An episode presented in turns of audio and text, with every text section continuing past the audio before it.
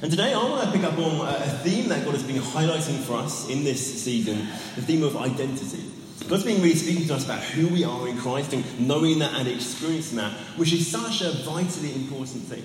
Your sense of who you are, and from that, the sense of worth and sense of purpose and meaning you get in life is absolutely vital. And getting a good sense and a good experience of who you really are has the power to truly transform how you experience, experience life. And it's really easy to know our identity, but not actually to experience it. We know what the Bible says, but actually we don't really experience it in our lives, in our hearts. Because the Bible says that every person who's repented and believes in Jesus, every person who's a follower of Jesus, is a child of God. That we're accepted by Him, we are loved by Him. It tells us that He delights over us, that He sings songs over us. He says in Isaiah, He's as excited about us as a bride, a groom is excited about his bride. John's Gospel, Jesus actually tells us that God loves us with the same love that for all of eternity he's loved his Son. These are incredible truths about who we are, and they give us a position that is kind of solid and safe and secure. We can know that we're loved, we can have peace, we can have joy. And yet often we don't experience that. Often, as followers of Jesus, we so easily feel unloved or alone or rejected or unsafe or guilty or joyless or hopeless. We're deeply affected by the words and the actions of other people and our life circumstances, and often actually both our emotions and our, uh, our kind of actions, especially patterns of sin in our life, reveal that we're not really experiencing who we are, and not really living out. It's easy to know who we are, but not actually to experience it. And I know this firsthand, okay? I thought I knew about identity. A few years ago, I wrote and published a book about identity, what the Bible says about who we are in Christ, and the importance of knowing that. And in a sense, I did know about Christian identity, but I didn't realize I wasn't really experiencing it. Mean, about 18 months ago, I had a fairly major meltdown. I woke up one morning, I went to my very normal routine, I got my breakfast, sat down at my desk, opened my Bible, and I sat there and I thought, I think I'm going to cry. And I did, and I cried and cried and wept and wept, and I felt like in a moment, all that kind of hope I had in life had just gone and been taken away. And I entered a season of being quite depressed, and that actually wasn't a new thing for me. I had meltdowns like that at least once a year, to be honest, if not more, for most of my adult life and my late teen years. And so some friends who knew this was a big issue, knew this wasn't a new thing, helpfully encouraged and pushed me towards going to see a Christian counsellor, who's a guy who basically just helped me work out what am I feeling and what does that reveal about what I'm believing? What am I not believing that God says? And what lies am I believing that actually are shaping my experience of life? And I found that I had a completely wrong sense of my identity.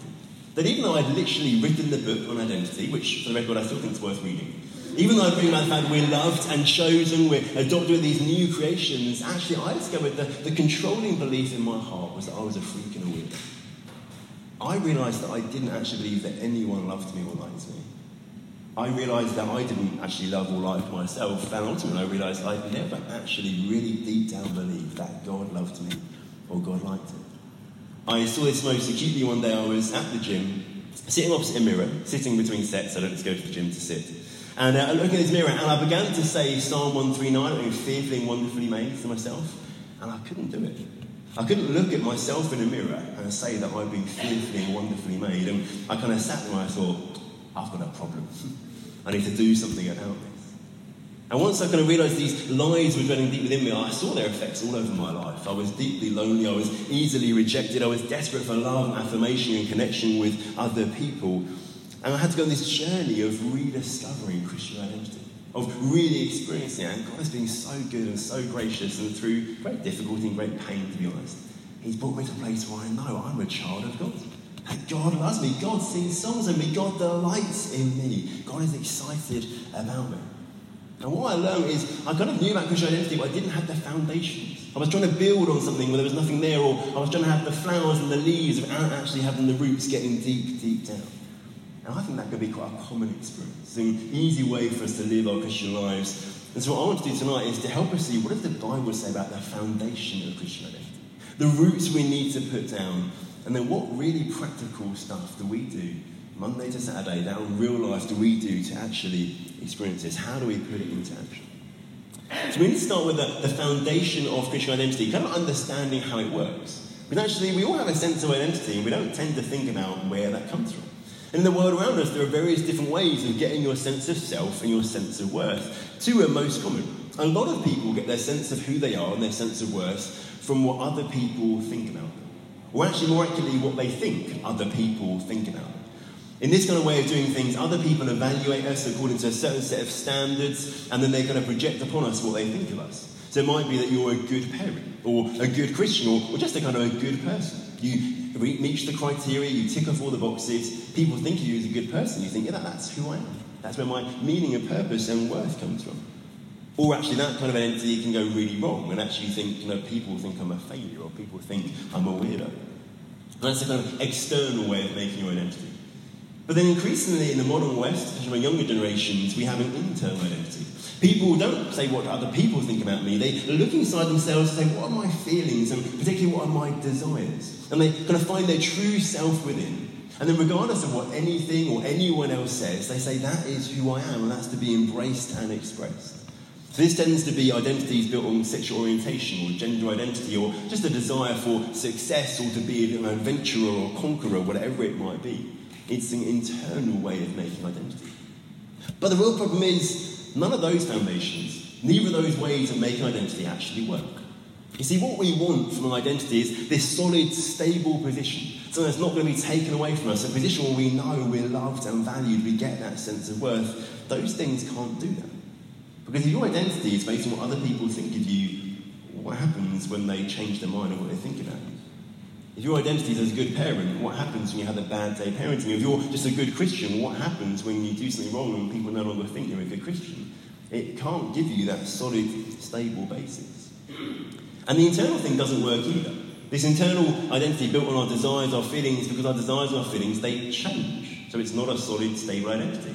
They conflict. What if I really want this and I really want this, but I can't have both of them? Which one's really me? Which one do I embrace as me to find fullness of life? And actually, we'd all agree there are some desires we might find inside ourselves which we wouldn't say are who we really are and should be embraced. In our culture, if you looked inside yourselves and found a deep desire to very bloodthirsty and kill lots of people, you're not going to go, it's who I am. I've got to embrace it. This is the real me, the true me, you can't stop me. We wouldn't say that in our culture. The whole cultural narrative of find your true self is a sham. The culture tells us what to find, and we cherry pick the desires we like and that fit what our culture says to make our identity. It's not actually a solid, firm way of making identity. We need something different. And the answer, the glorious answer God gives us, is Christian identity. With a completely different foundation, which isn't based on what we do and how well or how badly we do. It's not based on how we feel, how we desire, how things change inside of us. It's all completely based on what God says. And that is rooted in what Christ has done.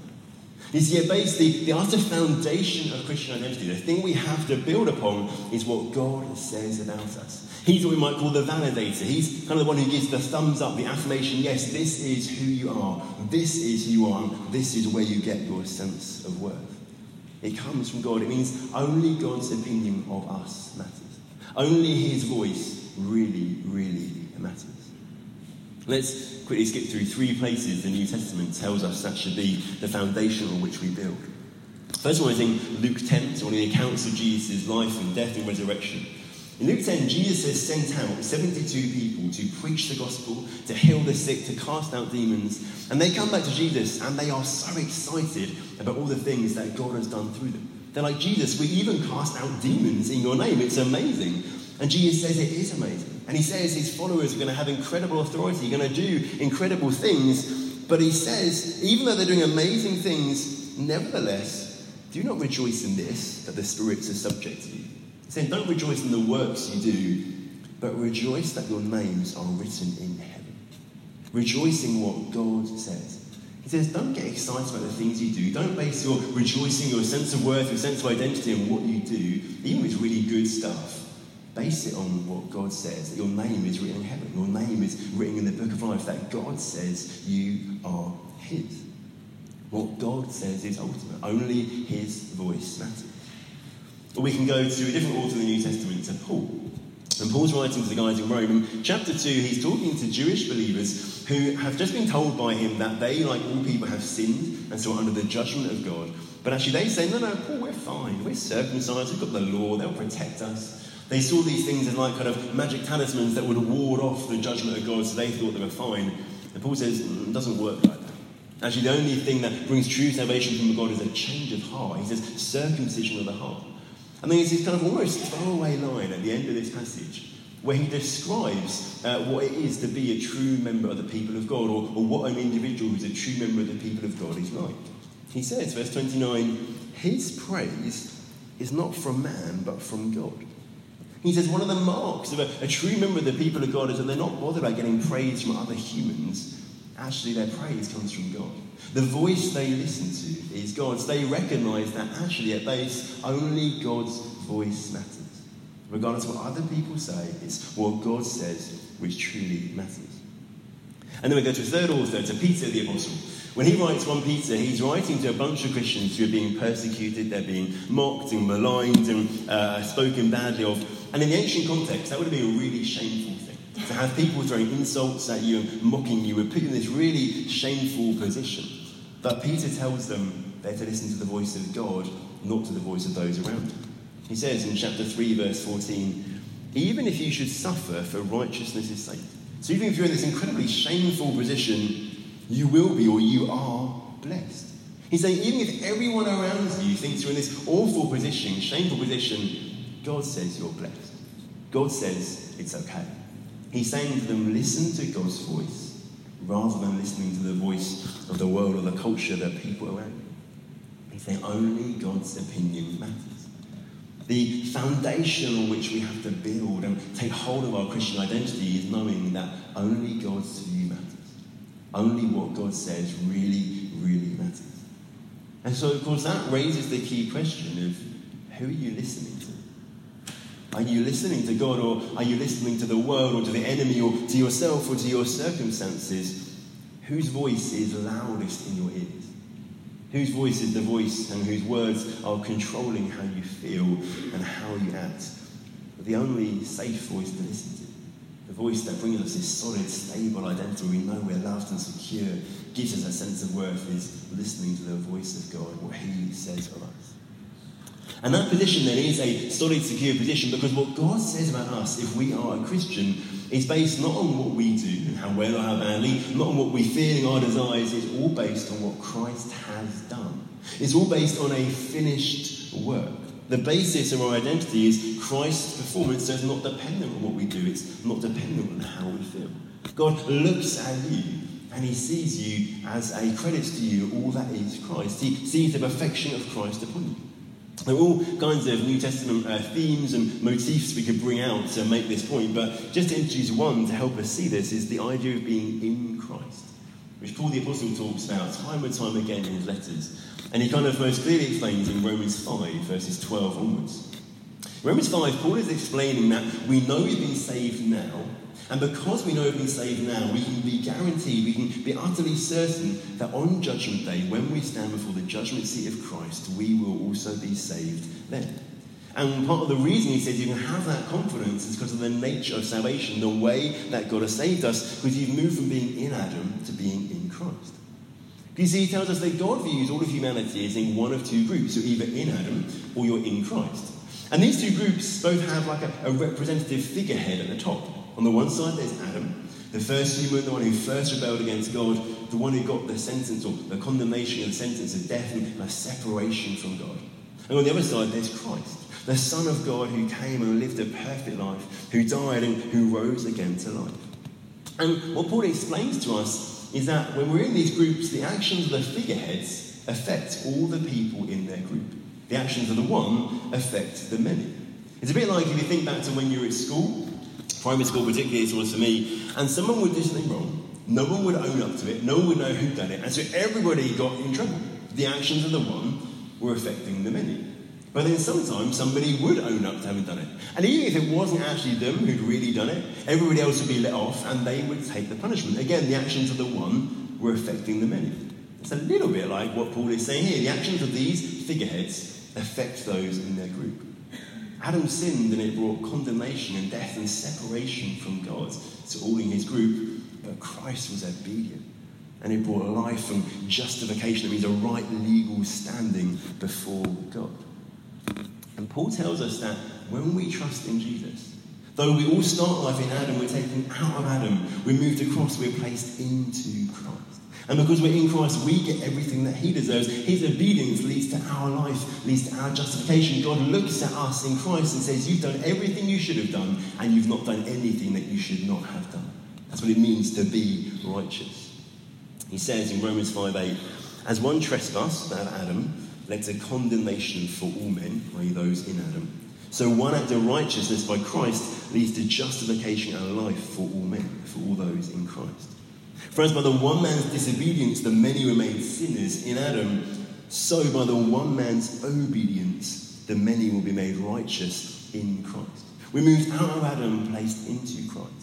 And the most important thing to realize and recognize and remember is that is an irreversible move, an irreversible change. Sometimes we feel like we respond to Jesus and we're moved into Christ and it all feels great, but quite quickly, things go wrong. We're doing the old stuff again. We're doing the stuff God, God doesn't like, and we've hopped back into Adam. But then we have a good day, we hop into Christ. But it gets a bit bad again, so back in Adam. Good day, back in Christ. Bad day, back in Adam. So on and so on. We feel like we're hopping in and out, in and out. That's not how it works. Paul says when you're in Christ, you are in Him forever. It's an irreversible thing. So whatever happens, whatever you do, God looks at you according to what Christ has done. It is a solid, secure position. And so, the foundation of Christian identity is what God says, we can always know that what God says will be good and will be unchanging because it's based on what Christ has done.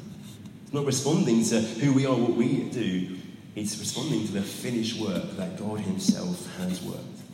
So, we need to listen to God's voice. And so the, the foundation, what you need to know and then live out to uh, understand and to truly experience Christian identity is this truth that it's got to be rooted in what God says. And that will always be shaped by what Christ has done. His voice and His alone is what matters. We need to listen to what He says. We need to believe what He says, act on what He says. And so, kind of stepping in from knowing to experiencing Christian identity is about letting His voice be louder. It's about choosing to listen to his voice rather than any other, choosing to believe his voice rather than any other. And so the key question is well, how do we make God's voice loudest? How do we choose to step into that? And we've got to recognize this as an active thing. You see, all this stuff is true of us, and yet actually to experience it, we've got to be active. We're in a battle. We've got to fight and take hold of it, not because the victory needs to be won, but because we need to take hold of the victory that's being won for us. In fact, when Angela Kemp was here a couple of weeks ago, she brought a really helpful prophetic challenge from uh, Joshua 18, where Joshua, so in the Old Testament, a guy who's um, uh, leading the people, he says to them, How long will you put off going in to take possession of the land God's given you? He's saying, God's promised this land. He said, It's ours. We're to go and take it. How long are we going to sit around and wait until we actually stop? And we, why don't we go and enjoy what God's got for us? And Angela was saying, she felt prophetically, God's saying, This is all true of you how long are you going to sit around until you actually take hold of it? You actually live in it, you actually enjoy it and take hold of it. We've got to be active in this. And I think at base, the, the fundamental thing I've learned in my journey about Christian identity in the last year or so is this statement. We don't wait until we feel it to believe it, we believe it, and then we grow to feel it. Which is really the opposite of what we instinctively feel. Don't wait to feel it to believe it. Don't wait until you feel like you're a child of God whom God loves and delights over and sings over until you believe it. It doesn't work that way. You know it's true because the Word of God says it. You don't need to feel it for it to be true. It's true because the Word of God says it. And therefore we go, I believe this to be true. I declare this to be true. I choose to live as if this is true because it is. And the more and more we do that, the more we feel it to be true, the more we experience it. It's like when you fly to a different country, a different time zone. You know, you get off the plane, you've been told it's now 10 p.m., but your watch tells you it's 5 p.m., and to honest, it really feels like it's 5 p.m. You don't, in that circumstance, go, well, when I feel like it's 10 p.m., I'll believe it's 10 p.m. and I'll start living that way. You go, even though everything inside of me says 5 p.m., it's dinner time, not bedtime, actually, I'm going to choose to believe that. I'm going to choose to act as if that is true because you know that the faster you act as if it's true, the faster you will feel that it is true. That's what we've got to do. This thing is true, so we're going to choose to believe it, choose to act as if it's true, and that will help us grow to experience it. And really, the way we take hold of these truths, the way we let God's voice be louder, we listen to Him rather than listen to anyone else, It's kind of nothing new, nothing uh, particularly revolutionary if you've been following Jesus for any time at all. It's what I might call the core spiritual disciplines of developing a relationship with God, but they're vital to stepping into taking hold of what God has for us. Top of the list is reading the Bible.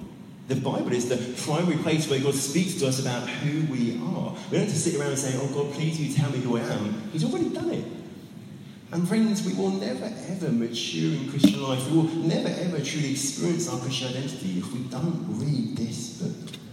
If you don't know what it says, you don't let God speak to you through it, you will never flourish and thrive and enjoy all that God has for you, all that He wants for you. And one of the best questions to ask as you read the Bible is to ask, can this passage tell me anything about who I am in Christ? Because a huge number of the passages in the Bible will tell you something about who you are. We need to read it and we need to memorize it. You know, we're in a battle. There'll be time when these lies about who we are come to us, and we need to be able to fight against them with the Word of God. And we need to memorize some key truths. We've got the kind of the ammunition lined up, ready to lob that grenade at that lie and destroy it when it comes at us. Memorize it, get it deep into you, digest it, let it live inside of you, and pray it. Again, a good thing to do as you read the Bible is to just kind of use it as a fuel for prayer, talking back to God. As it speaks about your identity, thank God for your identity. As you thank God for the scriptures, your identity, you're glorifying God, which is good, that's what we're called to do, and you're reminding yourself of what is true. And as you do it, ask the Holy Spirit to help you. You know, the Holy Spirit, He works through this word because He's written this word. And often, actually, saying to us, take hold of what I've already given you. That's how he's going to work in us. That's how he's going to speak to us. Ask, Holy Spirit, would you kind of open my eyes, open my heart to understand this, to experience it, to know and feel that it's true. And also, we should take this truth and we should declare it. There's real power in declaring it. There's going to power in doing that verbally, deliberately. Declaring the truth and rejecting lies. Actually saying out loud, I reject this lie and declaring, I believe this truth. A really key point in um, my journey, Paul Mann and I spent some time at Ashburn. We spent about an hour in a prayer room out there, which is primarily me just listing all the many, many, many lies that have been controlling my life and saying, I reject these lies, but saying, I embrace the truth of what God says. And as I declared it to Paul, I declared it to God, and I declared it the principalities and powers, there's power in that. You're battling, you're doing warfare. And it didn't mean that everything was perfect after that, but some stuff changed. There's power in declaring the truth. The Word of God is the vital tool in living this out. At one point in my journey, a close friend kept reminding me of Zephaniah 3, which is a passage in the Old Testament, one of the prophets, which, in which God talks about the fact that He delights in us and He sings songs over us. As we rejoice in Him, He rejoices over us. And she kind of sent this to me, and I read it and stuff, and I genuinely just could not believe it. I literally, I could not get my head around. I just thought that can't be about me. That can't be true. And being wise as I am, I spent three days trying to disprove the fact that it actually talks about us. But in the end, I had to concede, no, that is a wonderful prophecy about who we are. And so I had to choose to say, I can't believe it at the moment, but I'm going to take hold of it and choose to believe it. And so I read it and I prayed it and I declared it time and time and time again, and gradually I grew to begin to believe it and begin to actually feel it. And now, actually, it's kind of the passage I want to go to every church and preach and declare to people.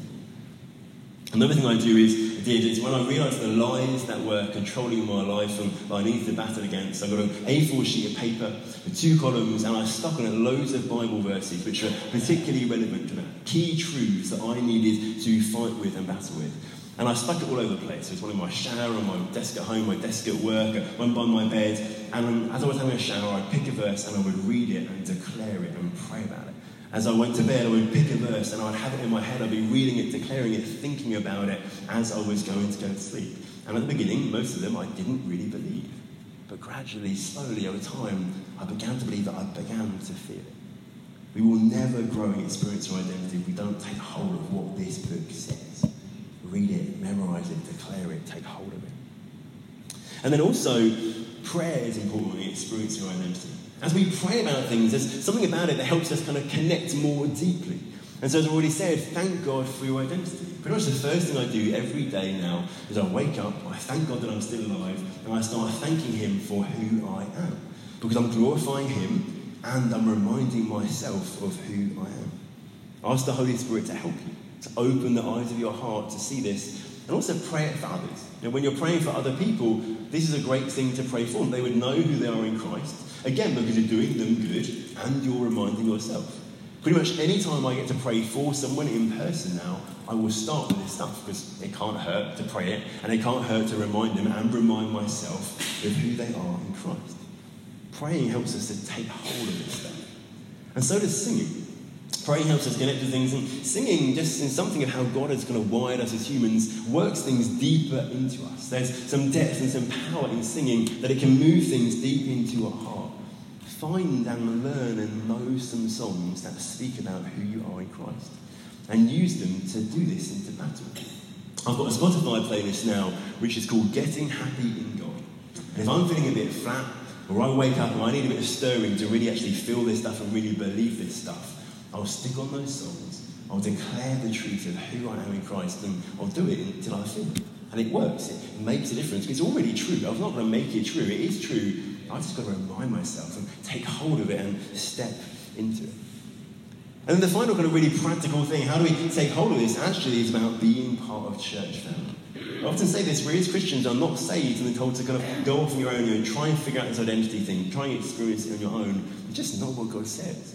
We're meant to do it together in community as family. We're meant to help each other to experience our identity. That's part of the reason we gather. As we gather like this, we're singing songs reminding us of who we are, hearing scriptures, hearing the work weeks reminding us of who we are, but also just as we talk over coffee, or talk in connect groups, or, or talk in and out of each other's houses and lives during the week, is an opportunity to spur each other on, to remind each other. Look out for those opportunities where you can gently say, but maybe that's not who you are. God says this. I think this is how God feels about you. We can help each other in this. We can journey together and spur each other on in this. With band could head back up at this point. So, friends, if we want to really experience our identity, if we want it to go from knowing it to experiencing it, making a deep impact, a deep effect into our lives, we need to make God's voice louder than any other voice. And we need to choose to believe it and act on it so our feelings will follow. As I mentioned earlier, this is a really active thing. We have to fight for this. We have an enemy who can't change the truth, can't change who we are, but will do everything he can to stop us from experiencing to put us off course and cause us actually to live in the lies rather than to live in the truth. We've got to take hold of it. And it's a daily fight. I've no doubt that the more and more we do it, the easier it gets, but I'm pretty certain it's a daily, daily fight. I'm really not a morning person, so for me, the mornings, I don't wake up feeling like a child of God who's loved and delighted in. I wake up feeling pretty groggy, like I don't want to be awake. And so I have to daily fight and be active and be deliberate about taking hold of this. And what I want to do the time we've got left now is just we can respond to it. I, felt God say that actually what He wants to do is we respond, because it's actually really, course, about applying it in our lives, because He wants to give us some strategy. We're in a fight, we're in a battle, and the things that help you in a fight and a battle, are strategy. They're knowing how the enemy works, and then they're knowing what kind of equipment you've got and what tactics you can use. We're going to give some time. We're going to ask the Holy Spirit to reveal to us lies that we believe. And let me encourage you, don't assume that just because you know all this stuff, maybe you know the Bible or maybe you've known being around for years, don't assume that you're not actually believing some lies. I knew all this stuff. I teach all this stuff. And actually, I was believing something different in the core of my being. And God graciously revealed that to me. There might be a God wants to do that tonight. Should you start to engage God, you might want to stand up, you might want to sit down, you want to lie down, whatever really kind of helps you to engage God. The band, I'm sure, will start kind of playing a bit as we're just going to invite the Holy Spirit. I'm just going to kind of pray a bit, lead us through a bit so we can respond individually, and then really we'll see where God takes us, where we go with that. Father God, we thank you for the incredible identity that we have in you. That you loved us so much that you have saved us and adopted us as your children. That you delight over us, you sing over us. That you love us as much as you've loved your Son for all of eternity past. And we say we want to take hold of that. We want to uh, take hold of that and to experience that and enjoy that. We want to make you look really, really good by showing people how amazing you are and how happy we can right Holy Spirit, we invite you, we ask you to come and help us as we seek to think about how we put this into practice. Come and speak to us about some strategy. I pray right now, Holy Spirit, would you reveal to us lies that we're believing? Maybe things we've never noticed, things we've not realised are there and we're doing it, but I pray it suddenly like a light would go on and we know it. God might highlight a lie, God might highlight to you a situation. He's asking you, the way you react to that situation, what are you believing when you do that? You might reveal to a, a pattern of sin in your life that you hate and you wish you could change, and He's asking you, why do you do it? Actually, there's a lie lying behind that sin. Holy Spirit, come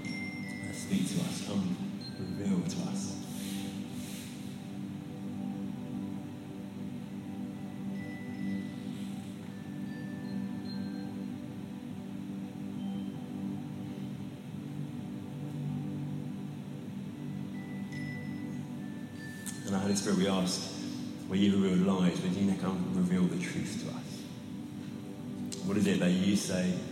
Remind us of things you've heard this evening, remind us of things we know from your words. Speak to us the truth of who we are. With the light and the truth, cast out the darkness of lies. With it triumph over them. And can we pray, begin to apply those truths into our hearts equip us to live that out day by day to fight for this and to live in this, we ask.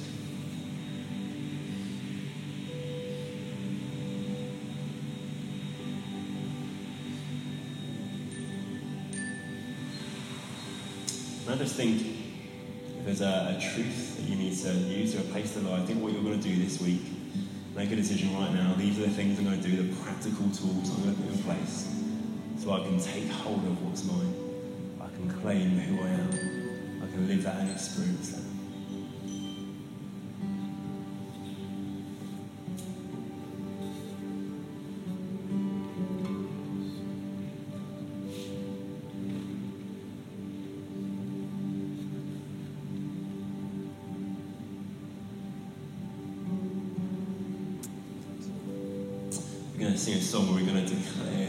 who we are. We're going to put this into practice and say, even if I don't feel this, this is true. And so I'm stepping into it, and then we'll